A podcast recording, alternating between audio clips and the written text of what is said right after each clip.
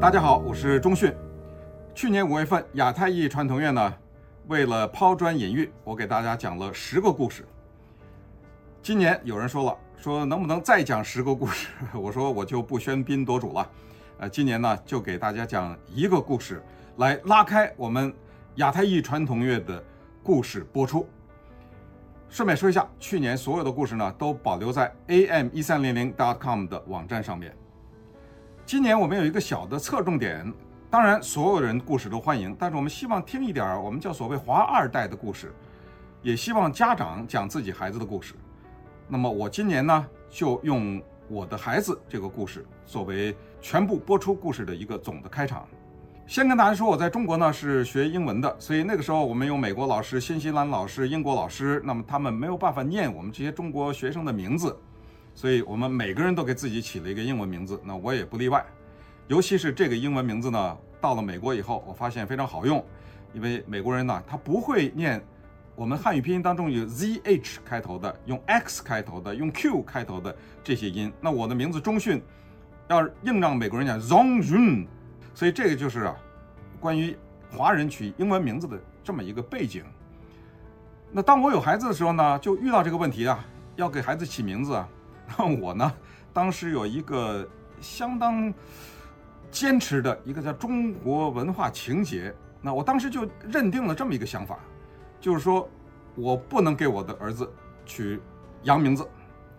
但是呢，因为刚才说的 Z H X Q 等等这些发音呢，美国人他不会念。也不想让我这孩子长大以后一天到晚纠正别人发音，就取一个美国人能念的。其实这样的字有很多呀。你比如说李，对不对？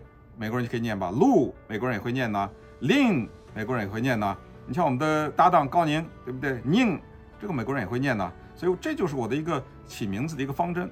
因为我当时啊有这么一个莫名其妙的逻辑啊。我说你比如说一个意大利人在美国，他叫 Mario，那他叫 Giuseppe。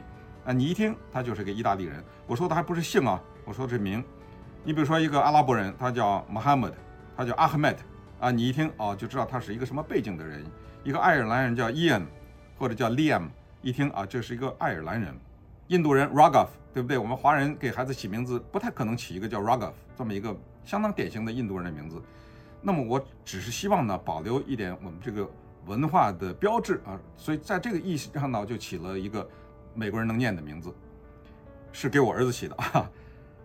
但是你知道有两个什么问题吗？我给你两秒钟时间，多了我就不给了啊。他结果遇到两个问题。第一个问题，他在上幼儿园的时候还没什么问题，到了小学也没什么，到了中学开始有问题了。有一天他回来了，要求改名。我说改什么名？他说要求起一个英文名字。啊，要求起什么名字我也忘了，Kevin、David、Paul 还是什么我忘了啊。我说可以啊。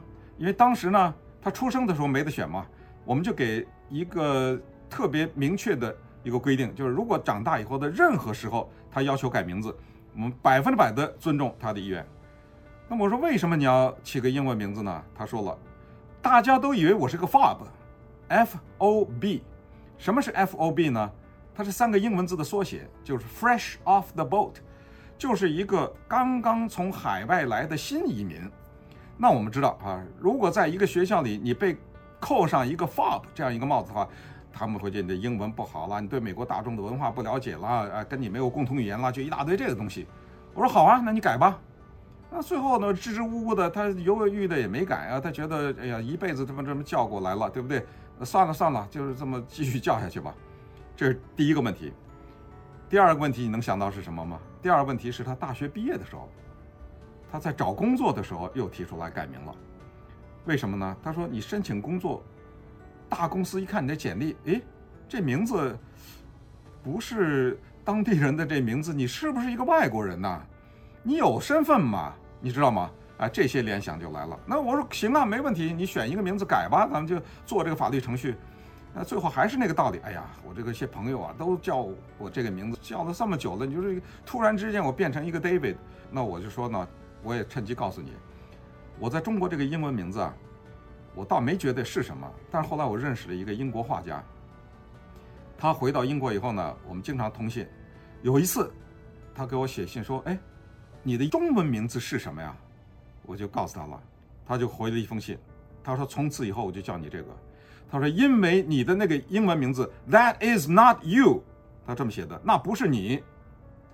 哎，这么一说，我觉得也挺有意思。我们试想一下啊，呃，姚明到美国来打篮球，他叫 James 姚，哎，可不可以？当然也可以啊。你说我们的导演李安啊，他叫 Anderson 李。好像也没什么问题，但是呢，当他叫姚明的时候，当他叫李安的时候呢，他确实是带来了某种文化的意义，也是让人们对我们这种文化呢，至少他在这个领域里有成就，也能够唤起他们一些尊重吧。当然，我在这没有一丝一毫的意思啊，呃，来说大家给自己的孩子起英文名字不对，我反而是告诉大家会遇到什么样的问题。那么接下来呢，我其实真正想引出下面这个主题，就是他刚上大学的一年级的时候啊，我们就开始感觉到。这个大学的学费的压力，一张账单来八千，写了，哎，怎么没过一个礼拜又来一张四千的呀？有句话叫做数钱数到手软，对不对？说有钱人，我们这是写支票写的手软呐。这四千刚付不到俩月，怎么一张六千块钱？这什么费用啊？这都是，那也得写啊。那么第一年暑假的时候呢，他回来就讲了一个事情。他说他在网上查了一下呢，有一个国际组织，他是专门把一些海外的义工呢送到非洲去，在那个地方呢，尤其是一个国家叫做坦桑尼亚，那儿有很多啊囚犯的孩子，他们的孩子都是什么小学啊这种啊一二年级，甚至可能五六岁这种孩子，因为家长呢关在监狱里面，所以这些国际组织就安排人到这儿来教他们英文啊，教他们简单的算术啊等等。那我儿子呢就说他要去。哦，我说可是索马里这个地方很危险。No no no，不是索马里，是坦桑尼亚。哦，又过几天，呃，这个苏丹呢有伊波拉。No no，不是苏丹，是坦桑尼亚啊。当然我说这个有点小开玩笑的意思啊，只是告诉大家，这坦桑尼亚是一个非常陌生的地方啊，猛的一下在地图上还找不到呢，你知道吗？是这么一个情况。那我说去吧，他说呃，有一个事儿得告诉，要要要一万块钱。啊，刚说那些支票写的手软呢，这是说要一万块钱。那一万就一万吧，那这你你有这意愿吗？你我们知道，一个人的动机我们是不能质疑的，也不要询问啊。询问一个人的动机往往是一个徒劳的。不久家里就多了一本斯瓦西里语字典。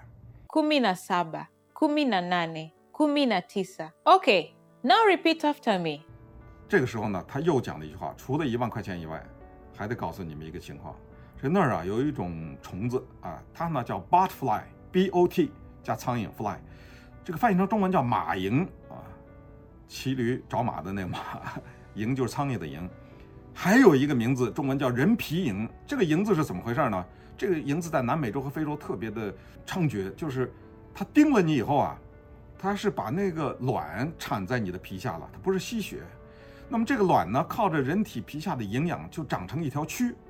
等这个蛆长大了以后呢，它缓慢地从你的人体里爬出来，是这么一个过程。我儿子呢还给我们看了 YouTube。如果您现在正在看 YouTube，或者在我们华语电视上看视频的话呢，接下来这个视频会让你看得毛骨悚然。你会看到一个人拿着镊子是怎么把一条长长的蛆从一个人的手臂皮下给拉出来的。看了这个视频，我们就更不敢让他去了。他说：“就是让你们看看好玩而已，呃，咱这机票都已经买了。那么长话短说，一晃呢，过了一段时间，他就回来了。不过这儿要打个岔，就是说他去以前，我说我不想问你的动机是什么，但是我想告诉你，如果你是想去到那儿寻求优越感，你就别去了；如果你想写本书，你就别去了；如果你想回来以后照一大堆照片在你的社交平台发，你就别去了。我连照相机都不会带给你。”那时候手机也不是像现在这么的像素这么高啊什么。他说这些都答应没问题。他说我答应你只照三张照片，不超过三张。好，回来后呢就跟我们讲，哎，那个地方的孩子确实挺可怜，他们的多数是母亲没有在监狱里面，要送这孩子上学要翻山越岭走很多的路。然后呢，他们食品非常匮乏，一个香蕉啊都是宝贝一样。他带去了一些糖果给这些孩子。他们拿着是怎么吃啊？这个糖果，是拿个纸包起来舔一口，然后揣在口袋里，过一段时间再舔一口。他是这么个吃法的。穿的鞋、穿的衣服全都是外援。他那个告诉我们，地上啊都是堆着从各种国际组织募捐来的衣服啊什么之类的。